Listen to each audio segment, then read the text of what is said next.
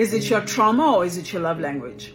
Is it your trauma or is it your personality? Sometimes we grossly underestimate the effects that our trauma has in our lives, right down to how we want to feel and experience love. Sometimes our love language is out of a need of, I wanted to be loved like this as a child and I wasn't. And so this is how now I want to experience love. Or I was loved like this as a child and I don't know that there are other ways that I could be loved or my personality is shaped by my trauma. Maybe I'm not so introverted. Maybe I was just told to be quiet for so long that I started to believe that I was a quiet person.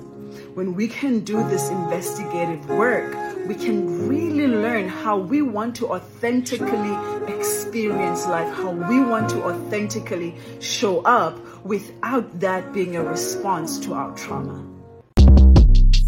Short Cast Club